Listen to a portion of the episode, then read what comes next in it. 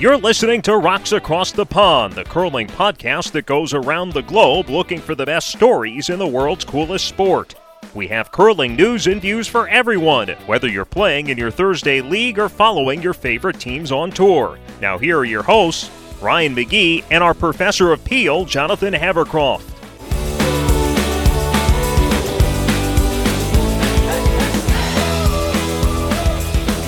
Hey, everybody, welcome back to Rocks Across the Pond. It is a curling podcast coming to you from Richmond, Virginia. My name is Ryan McGee, and joining me in Southampton, England, is our professor of Peel, Jonathan Havercroft. Jonathan, it has been a while since we've talked because I've had a series of family commitments. Has anything happened in the curling world since the last time we spoke?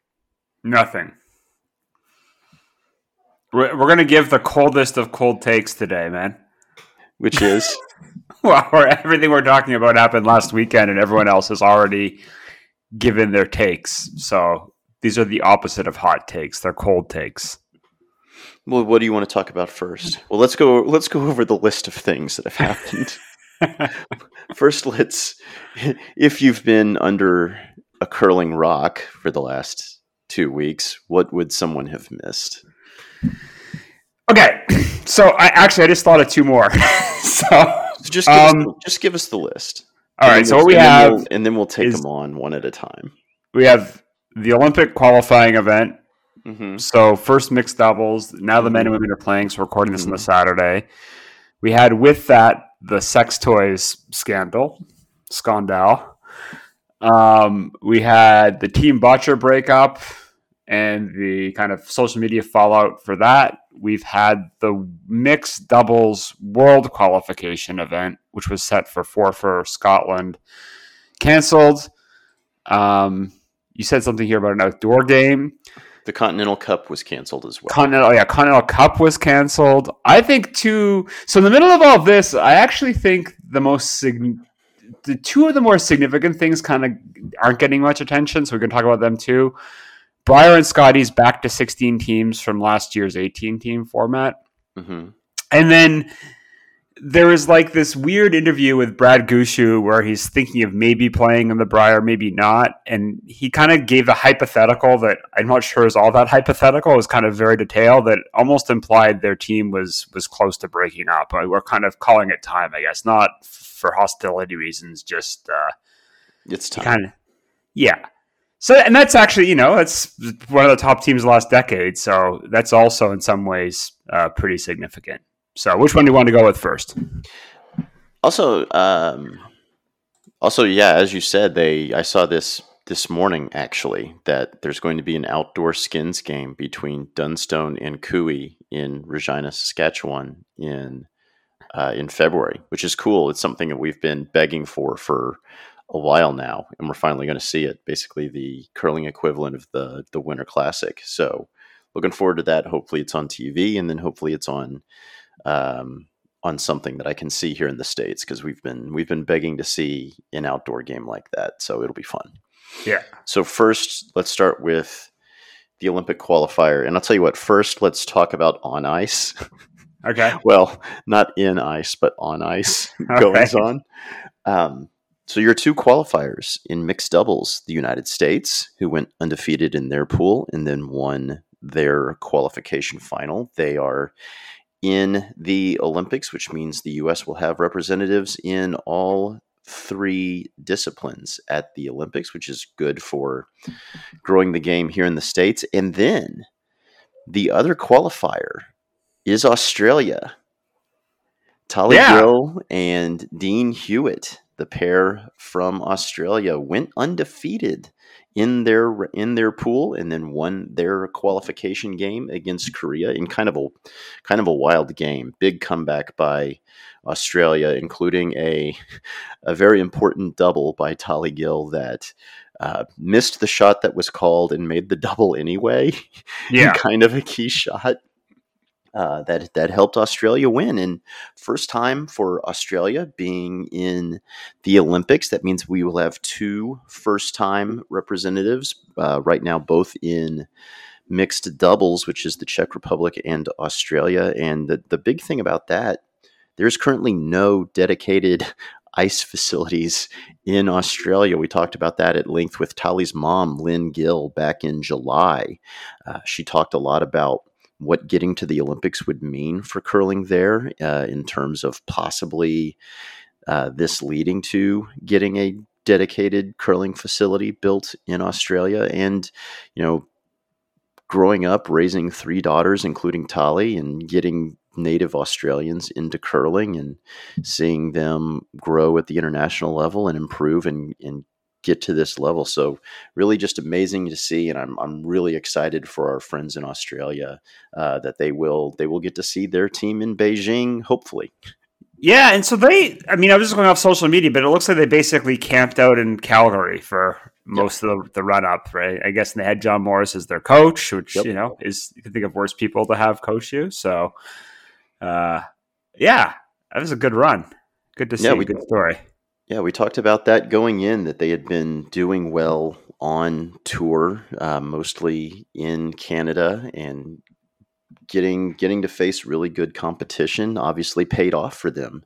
Uh, going undefeated at the OQE. Uh, congratulations as well to Vicky Persinger and Chris Plys, who will be representing the U.S. in Beijing, uh, hopefully. oh, you're you're still worried. Anything could happen, man. They could boycott it. It could be canceled due to uh, due to virus related reasons. Um, I'm going to continue to say hopefully until until people until the games actually start. it's a good attitude to have. Yep. Yeah. Uh, okay, so the other OQE stuff's going on right now, so there's not much to report, and I can't even. It's still loading data when I went to the website, so I can't even get the results. yeah, the the men's and women's have started. Um, they played their first games this morning. Three teams, not two, will qualify uh, for the men and the women. And the way that you can qualify is it's nine teams. They play a round robin. The winner of the round robin will qualify for the Olympics, and then two versus three will play. The winner of that gets the second spot in Beijing, and then the loser of that game will play the team that finished fourth in the round robin for the final spot. So, really interesting, especially on the women's side, where you have three Olympic medalists in in the Olympic qualification event on the on the women's side in uh, Scotland, led by Eve Muirhead, trying to qualify Great Britain into the women's event. Uh, Japan, which includes the team formerly skipped by uh, Fujisawa. Now Fujisawa continuing to throw fourth rocks, but now they have listed as the skip um, Yoshida Chinami, who's the the third in that team, longtime third on that team. They now have her listed as the skip. I did not get to see the game this morning to you know double check to make sure that she's actually calling shots in the house, but that's what that's what's listed. But same lineup with a different skip, and then Fujisawa as the vice, and then of course the silver medalist from Pyeongchang, Kim Un Jung, is representing Korea. Uh, so those are probably the three favorites, and then you have Daniela Jentsch is probably the team, the other team that I think could potentially uh, qualify on the women's side for Germany. So be interesting to watch that. It's going to be fun. Uh, in the US, that's available on recast.app. Uh, we've talked about that extensively uh, in the last couple episodes about streaming via that website. Yeah, which I am going off of very rapidly. Yep. Why is that? Um, I so I've kind of grabbed cre- credits a couple times, and I actually paid in once, and then I I gave like, you I gave you the login for the podcast. That yeah. So problem one, like, Brian, is like, that if you if it if because I logged in through my phone, it doesn't let me mm-hmm. reset to yours. It's always defaulting to mine. Log out. Yes. Anyway, that's problem one. Problem two is, problem is the problem is yeah, right, right. The problem, problem is you're a neophyte. I'm not a neophyte. I'm just saying I can figure these things out. I have logged out of web applications before, Ryan McGee. Uh, it's, not, it's just that it's a pain in the ass. Um, Okay, the other thing that's annoying is if you so if I stream through on social media and they're like, "Oh, look at this shot for a game going on right now," and I click on that, then it takes the 50 credits from that click through because I just clicked through to the game and now I've bought that game. And maybe all I want to do is just look at that highlight. I don't want to spend 50 cents on that. Anyway, those are my gripes. I think it's not popular, Ryan, I will say. I, I think you're the reason that I get 20 phone calls a day trying to get me to buy an additional warranty for my car. I never bought an additional warranty for the car. no, Anyway. I, I think it's all right as an app. I think its user interface uh, is not the best. I'll just leave it at that.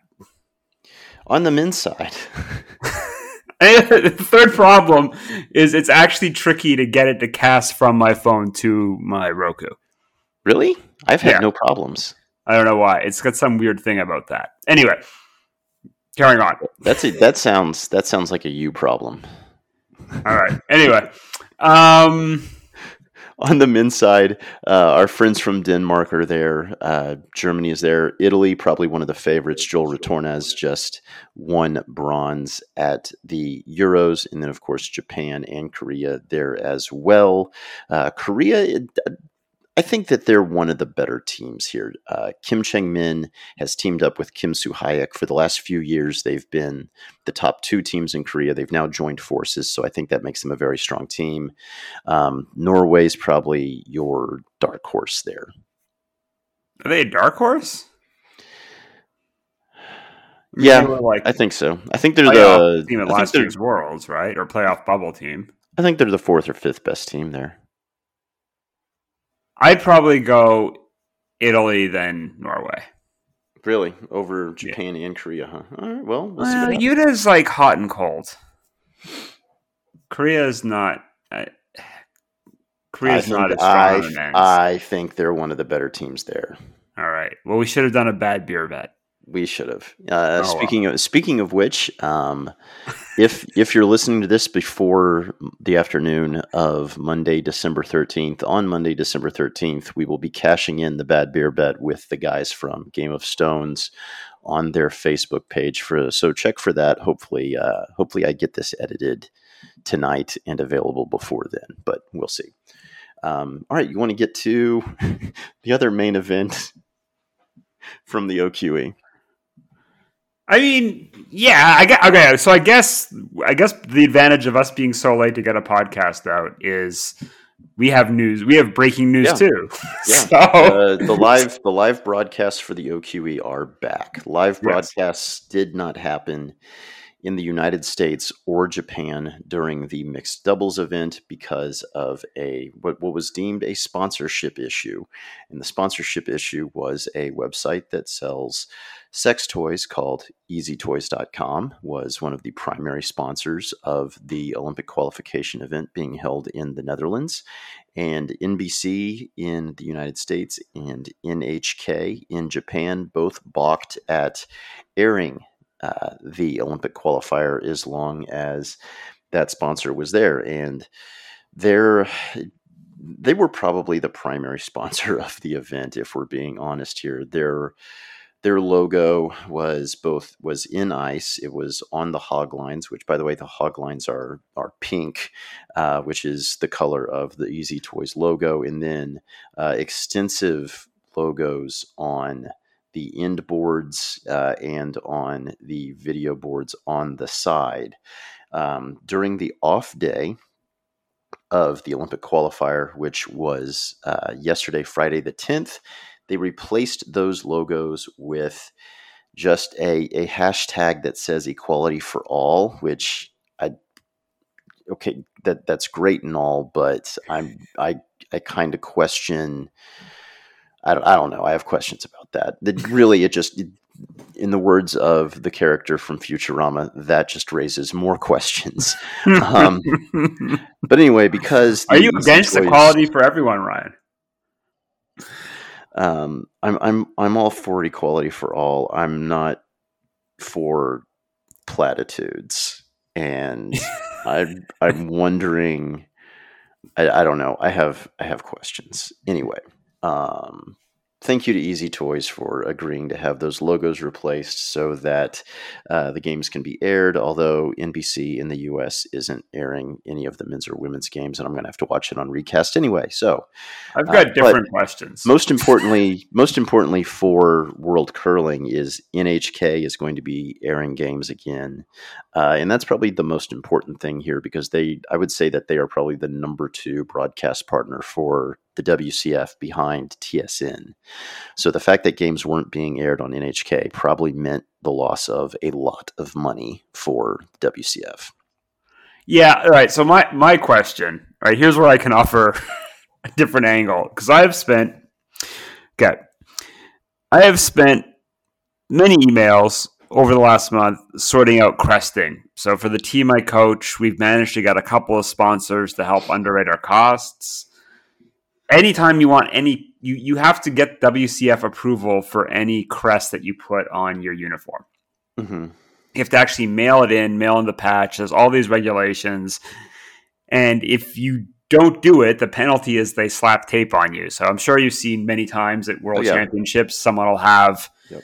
tape slapped on you, and they one of the things they're really strict on is sponsorship conflicts, yes. and so they're spending a lot of time looking at who is sponsoring what, where, when, why, and how. So I remember this happened to Korea at Worlds. They had uh, there's an investment bank in Korea that I believe is one of the primary sponsors for the Korean uh, Curling Federation.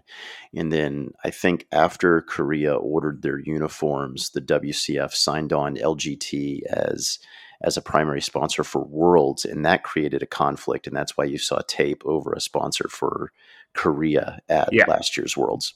Exactly. So I don't understand how.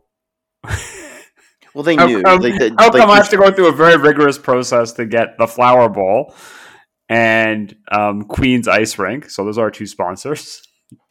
Um, and it takes about a week for me to hear back from the WCF, and it's all kinds of questions about the color, the size, what the company does, right? Bunch of it's not it's not super onerous, but it's like they're being very thorough there.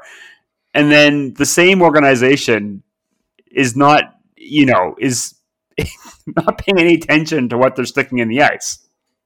I mean, there's no way the WCF didn't know that that this was the case. And in fact, um, a spokesman from I think the third party that was hired by the local organizing committee, um, I saw quotes from uh, a gentleman who works for a company in the Netherlands that I believe was hired to help market the event and probably sell sponsorship said that they had cooperation with the WCF about uh, about this sponsorship. My I mean I mean my only guess is no one bothered to clear it with the broadcast partners and just assumed that everything would be okay. That's the only thing that mm. I can hmm. think of. Um, but there's no way that the WC I'd, I'd, I'd like to I like to think that there was no way the WCF didn't know that this had been sold. Because I mean what what are they doing you know 3 days before the event when you've got WCF ice makers sticking the Easy Toys logo in the ice? I mean they had to have known. They knew. There's yeah. no way they didn't. Yeah absolutely. So and then I guess just no one thought that this would be an issue, even though you have um, one, a country in the United States that is still fighting the fact that one of our first uh, settlers was the Puritans, and we're still having to fight a lot of the puritanical things that they baked into uh, this country when they helped uh, when they helped bring settlers to it.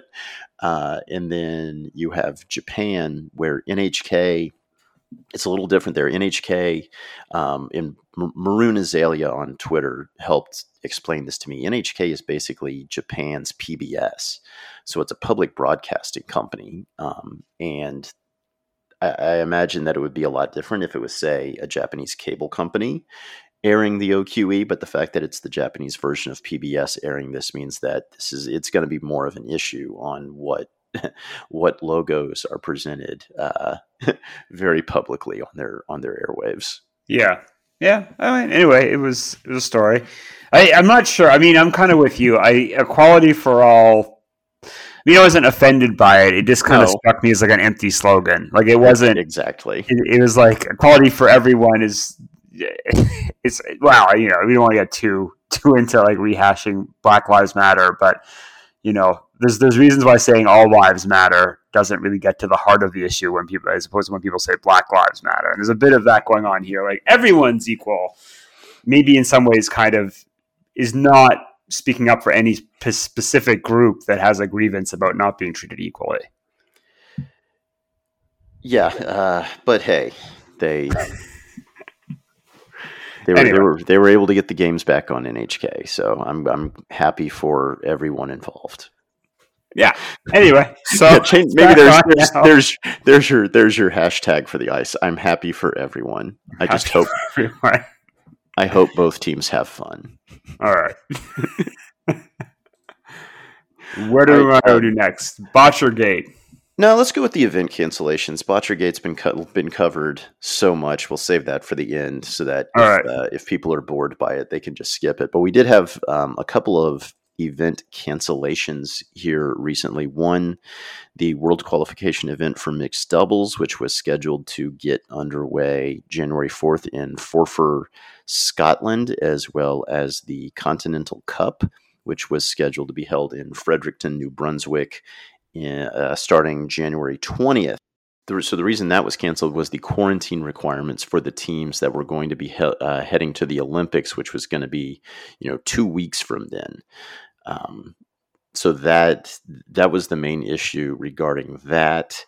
Um, for the world qualification event, I believe it's because of local health ordinances that have been enacted there in Scotland. Is that right, Jonathan? I don't I'm so confused now. that was that was the quote I saw. That was the quote that I saw from our friend uh, Mike Ferguson, who was was quoted for that story. Because obviously uh, he owns he owns the Forfar Rink and has been a guest on this show before. Yeah, I don't. It's so I I, I don't know. So we we lost just to like bring you back to the, the to our household drama today. Uh, so my wife was at her Christmas party last night. And she got pinged. So we, everyone here has this app run by the National Health Service on their phone, and through your Bluetooth, it tracks if you've been exposed yeah. to somebody who's got a te- test case. So she got pinged, and it's like you have to do a test, but you can't do a home test. You've got to go to this testing center. You have to do it in the next 24 hours or else. And it's so, and we, we basically lost the afternoon trying to figure out how to do it anyway, my point is that things here are very confusing. I'm not sure it's probably the same everywhere, and so I don't think anyone knows. I have no idea what the rules are, right? Anymore. Do you? Do you know what the rules are in Virginia? Yeah, we we masks are suggested indoors. Yeah. So, but here it's like they keep changing the regular. I think everyone's just confused. So I don't know what the entry requirements to the UK are anymore. When I flew back in a few weeks ago, it was pretty lax. You just filled out a form, said you were double vaxxed, and then you had to test on your second day to get released. So, negative test on your second day, then you can leave quarantine if you're double vaxxed. Mm-hmm. Um, but they've gone to what they call Plan B, which freaked all my students out, but effectively, so they had this big news conference that we're going to increase restrictions. So then all my students email me, does that mean classes canceled? And then I got an email from the university saying, no, just carry on about your business. So the long story short, nobody knows what's going on. So anyway. Have you heard anything about the World Junior Bees in Finland? Because I have not. And I was when when both those stories broke, I was like, "There's no way the bees are running." Mm-hmm. Uh, I have since had a few more like requests for info from the WCF, so it, it would be weird for them to kind of keep doing paperwork if they were about to pull the trigger on it. Um, my my little bit of read is Finland's rules are if you're double vaccinated, you can enter. There's no testing requirement there, and they're also they're basically running this like a bubble. So um, they've moved the food venue to a separate location. And your guidance is going to be you're supposed to stay in your room and stay away from the other teams. Uh, I don't think it would be as strict as the Calgary bubble, but it's basically regular testing, um, and everyone leaves after, and there's no big social events. So it's uh, y- you know, and unless we go back, I think unless we go back in a full lockdown or there's kind of, kind of stricter border controls, my hunch is that the bees will probably go given that. So, but I don't know. I could, I could we could finish recording and it could be canceled, right? So, for your sake, I hope not. I I mean, for my for my sake, it wouldn't be the end of the world. I would feel terrible for the boys because that's like they would have just yep. lost like three full years. Of, they would have lost their last three years of juniors, which is like your most important three years of juniors, and it would really suck to just to not, you know, and it's not just them. I think it's you know everyone in that generation. You know, I, I think your team I think is is mm-hmm. representative of the way a lot of teams are probably feeling is you know they've they've played together for a long time. They keep kind of knocking on the door of getting to the A's. They've got what you have two players that are aging out this year. So Felix and Archer age out the the okay. third and the second, yeah. So you've got two players that are aging out this year. This is probably they feel like I mean they probably feel pretty confident going in this event that they've got a good shot to break through in their last go round together and get to the A's, which I mean if they've been playing together as long as they I mean they've been playing together as long as you and I have been recording this show together and going to the Bees and to have it canceled last year and potentially looking at not being able to go again for their last go round. I mean, that would just be heartbreaking for them. And I'm sure that their story is echoed around the world by teams that are getting to go to Lohja here in here in a couple weeks to to participate and have a chance to make make World Juniors. Yeah, I mean that's just that's what I feel. That's what I feel bad about, which I'm, I'm completely powerless. Uh, and in the grand scheme of things, like I personally have had a pretty easy pandemic. Mm-hmm. Um, but you know, I think there's a lot. I mean, a lot of us have lost a lot of things. This, you know, canceled. Not even like obviously people have lost loved ones, which is like the worst that can happen. But a lot of these other things that are meaningful in our lives just being canceled continuously for two years is is tough. From weddings to not being able to go to funerals to not being able to go to your graduation to like the, all these kinds of things that are important in life. A, a lot, a lot of that's missing, and it's it's it gets tough after a while, right? Yeah, and I know I'd be gutted for them because I've I mean I've gotten to know Felix through talking to him both on this show and on social media and you know I root for those kids not just because you're their coach but because they're really cool to talk to and I imagine there are dozens of juniors that have dreams that might get dashed for a, a second straight year and then the question is like does that make them give up on curling? Do we lose? Do we lose? Does the sport lose a generation of kids because they weren't able to have the opportunity even to fulfill their dreams for two straight years? And it's yeah, it's one of the really crummy things about this whole thing. Yeah, absolutely. Yep. So yeah, I don't. Same with the the doubles world qualifier getting canceled. Is there were a lot of a lot of people who were looking forward to potentially, you know, representing their country for the first time. I know that the series of cancellations has kept some of the people that we talk to on Twitter a lot from Portugal from being able to represent their country at the mixed and at the doubles last year. And I know Portugal was looking forward to sending a team to the World Qualifier in Forfar. Uh, and again, I bet that that story is replicated literally around the world for for teams that wanted the opportunity to represent their country on an international level.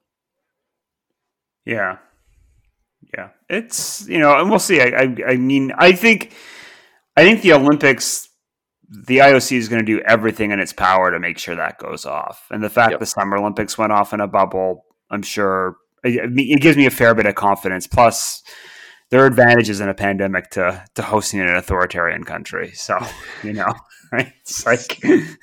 Um, yeah, China's going to make sure that the COVID restrictions are very tight there, right? There's no, uh, yeah, I'm I'm, choice. I'm less concerned about the Olymp- the the Winter Games being canceled slash postponed than I am about about boycotts happening. That's there seems to be a little bit more of a groundswell lately for that. So I'm I'm very interested to watch that for the next few weeks. My suspicion is that they're going to end up with these diplomatic boycotts and mm-hmm. and kind of uh, symbolic ways to protest it, as opposed to a full on pull the athletes out kind of boycott. And I, part of it's just this is not 1980 anymore. Back then, the Olympics were not a major revenue stream for mm-hmm. for TV, and now they're probably for conventional TV. This is like their one one or two one of the one of one of a handful of events in the year they can make money off of. So I, I'd be stunned if uh, the rights holders allowed a boycott to go off. All right, you want to get to Team Bottcher? Yeah, I mean, I, I mean, so so, so the reason, I mean, the reason this is a big deal, there's a couple reasons. One is they are the defending Brier champs. They are going to be, they are the only team right now that is qualified for uh, the 2022 Brier because they're going to be Team Canada. So that's that's one of the reasons that it is a news story. The other reason that it's a news story is the human element, which is you have one the the player that was let go by Team Bottcher, Darren Moulding. Um, felt hard done by, not necessarily because he was let go, but because of the statement that was released um, that was announcing their parting of ways, which said that he was taking a step back for personal reasons, um, which he contradicted and said that you know he had every intention of continuing to play and he had a good point because, as he said, you know, this had the potential to um, keep him from find, finding another team and keep him from being able to to make money while curling if everyone thought that he was taking a break from the game. Right? That's kind of the, that's the main reason that he spoke up about it. Right?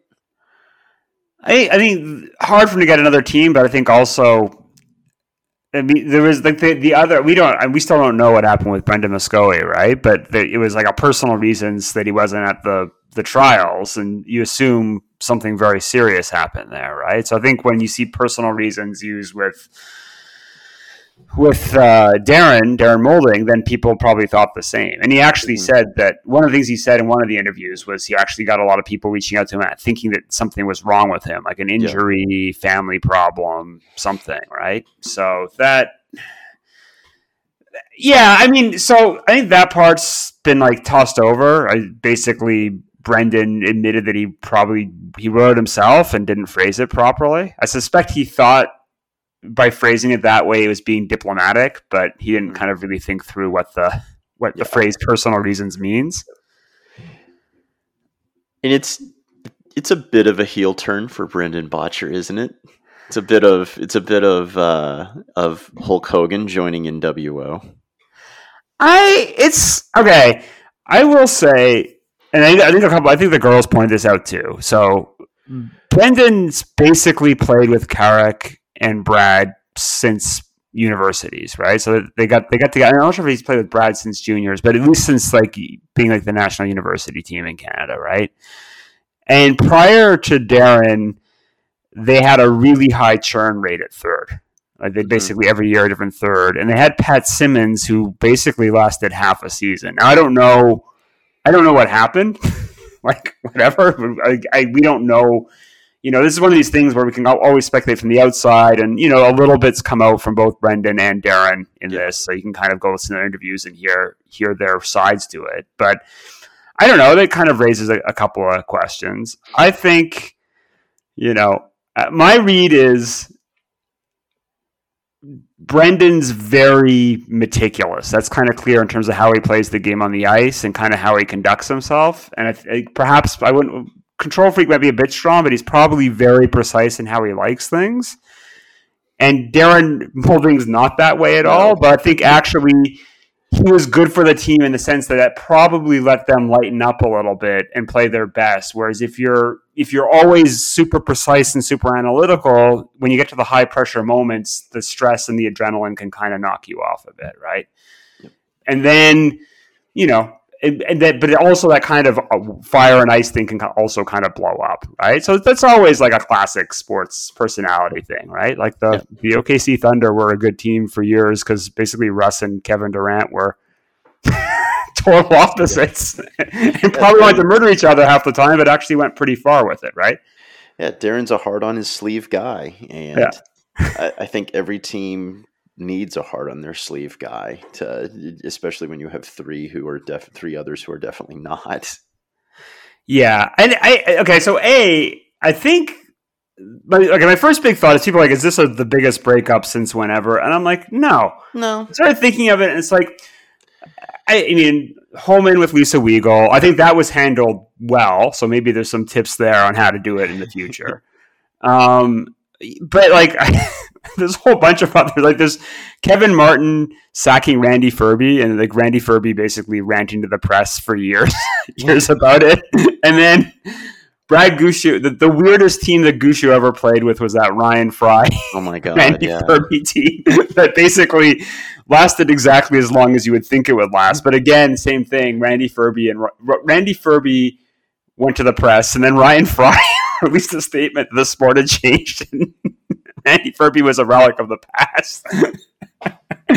so that was, uh, to my mind, there's been like a lot of ugly. The Jen Jones one people have talked about. Mhm. Um, as long as there have been curling teams, there have been bad breakups.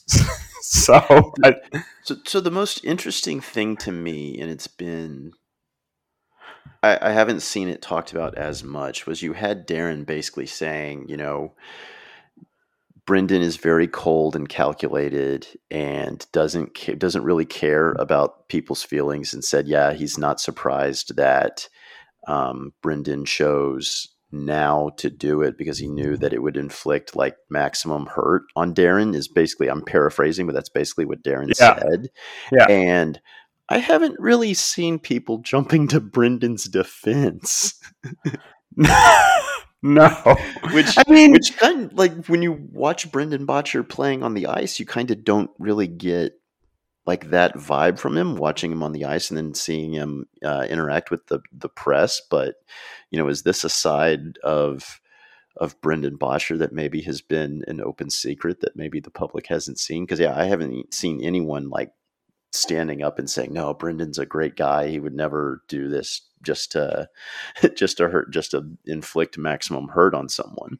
Yeah, I mean, it's it's true. I don't know. I mean, I don't know him. Here's the thing: you you don't know. Uh, yeah, like a bunch of stuff kind of slipped out in those interviews. I I think if you go to the like, if you went to the, the one I watched was the Devin Heroux uh, yeah, one. I watched. Yeah. Uh, and so it was good. It was you got both sides, you got both perspectives.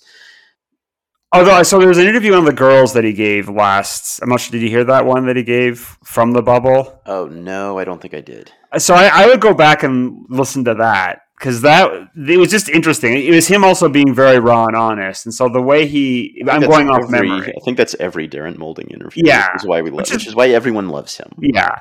So I mean, the what he, if I'm recalling correctly, what he said is something like he during lockdown he'd been doing a lot of deadlifting on his own, and he he just got really aggressive Hmm. and pulled his back muscles, and then aggravated it, but thought he could play the Brier. He did that, but then the Brier stacked on the mixed doubles, what aggravated it further, and then Mark Kennedy was brought in as the Yeah. fifth. I remember and- that part of. I remember an interview about that, about that, why he was not pleased with that.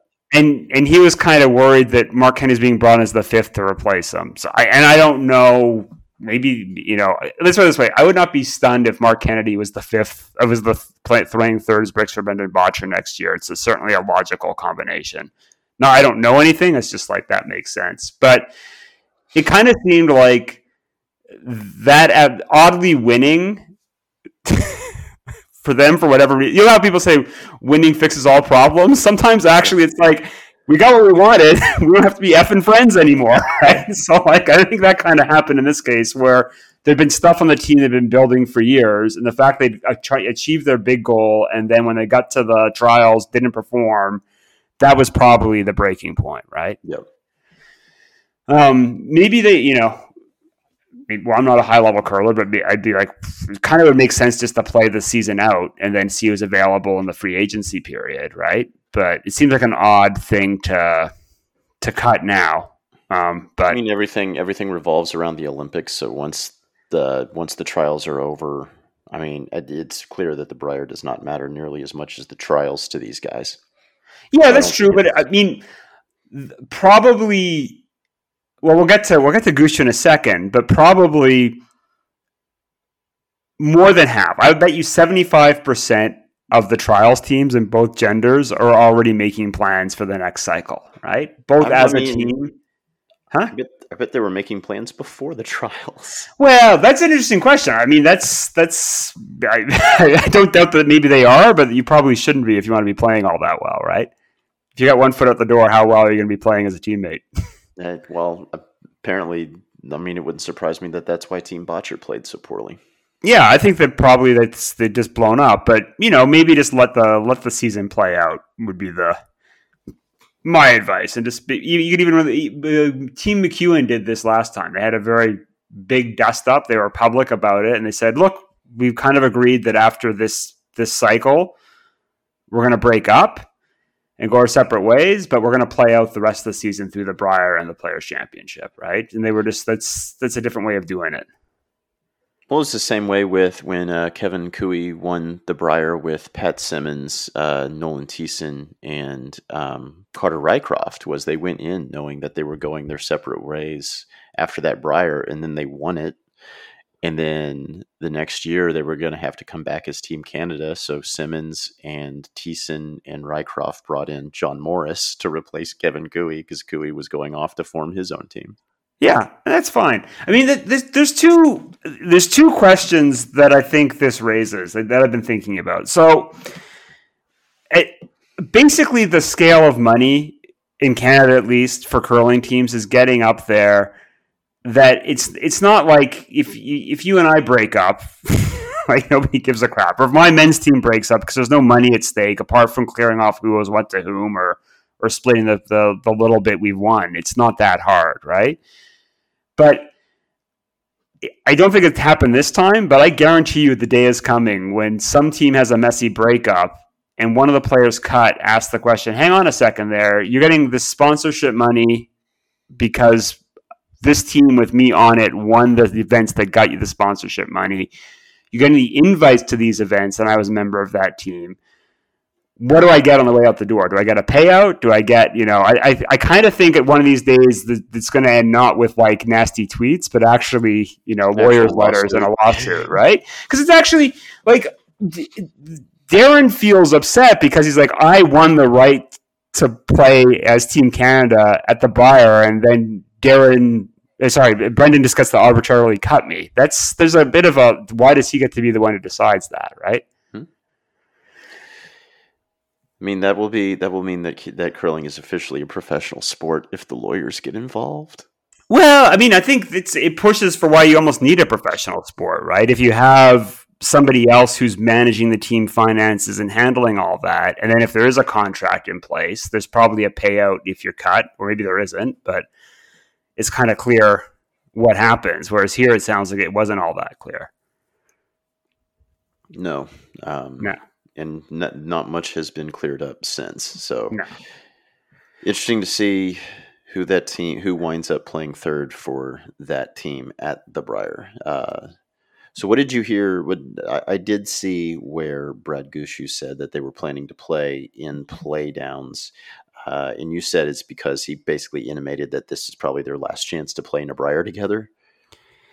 Yeah, and I, I wish I'd kind of found the story, but basically, he was being asked, "Why would you enter the Brier playdowns?" Um, because you have the Olympics, that's way more important. And what he said is, well, he said theoretically, so, but the theoretical example he said is, let's say Jeff Walker wants to take a year off to be with be back in Edmonton and be with his wife and kids, right? Mm-hmm. Let's say Brett Gallant wants to go off and either form his own team or has a pop- opportunity to go play third, perhaps on, perhaps on Team Bottcher, right? So didn't say on perhaps on Team Bottcher, but go off and play third or back end, right? Mm-hmm. And then let's say Mark and I think that we've done a lot and maybe it's time to start winding things down. Then we'd want to go play in the Brier as one last hurrah. Okay. so I was like, so he didn't really. It was one of those things where it's like he didn't really announce that they were breaking up, and he didn't really announce that he was stepping back or slowing down, but he kind of threw it out there as a possibility. Yeah, and that's interesting. The because the, the the playdowns are coming up in January, and it's actually really what it would end like a couple days be, before the Olympics start, but that's the mixed doubles competition. The four team, the the four person team competition at the Olympics, I believe, does not start actually until the 9th of February. So there would be there would be a hustle to get to Beijing in order to be in whatever the opening ceremonies are going to look like, but he would still have time before the team competition started. Yeah, and it's not under the under the lockdown rules. It's not even clear if they're going to let all the athletes go in you know, for Summer Olympics, a lot of it was in and out for your event, right? And mm-hmm. basically, as soon as your event's done, you're back on a plane home, right? So I don't know what they're going to do there, but it's so it's possible timeline wise. I just thought that was interesting, and that's yeah. I mean, maybe you know, the point of dropping the story on Friday night was to not make it a big story. Well, that's maybe maybe Brad is sneaking this into an interview and announcing the the almost breakup of his team is was perhaps a better media strategy, right? Yeah, well, and they they were one of the teams that you kind of thought maybe not break up, but have a couple players decide that that they they've curled enough.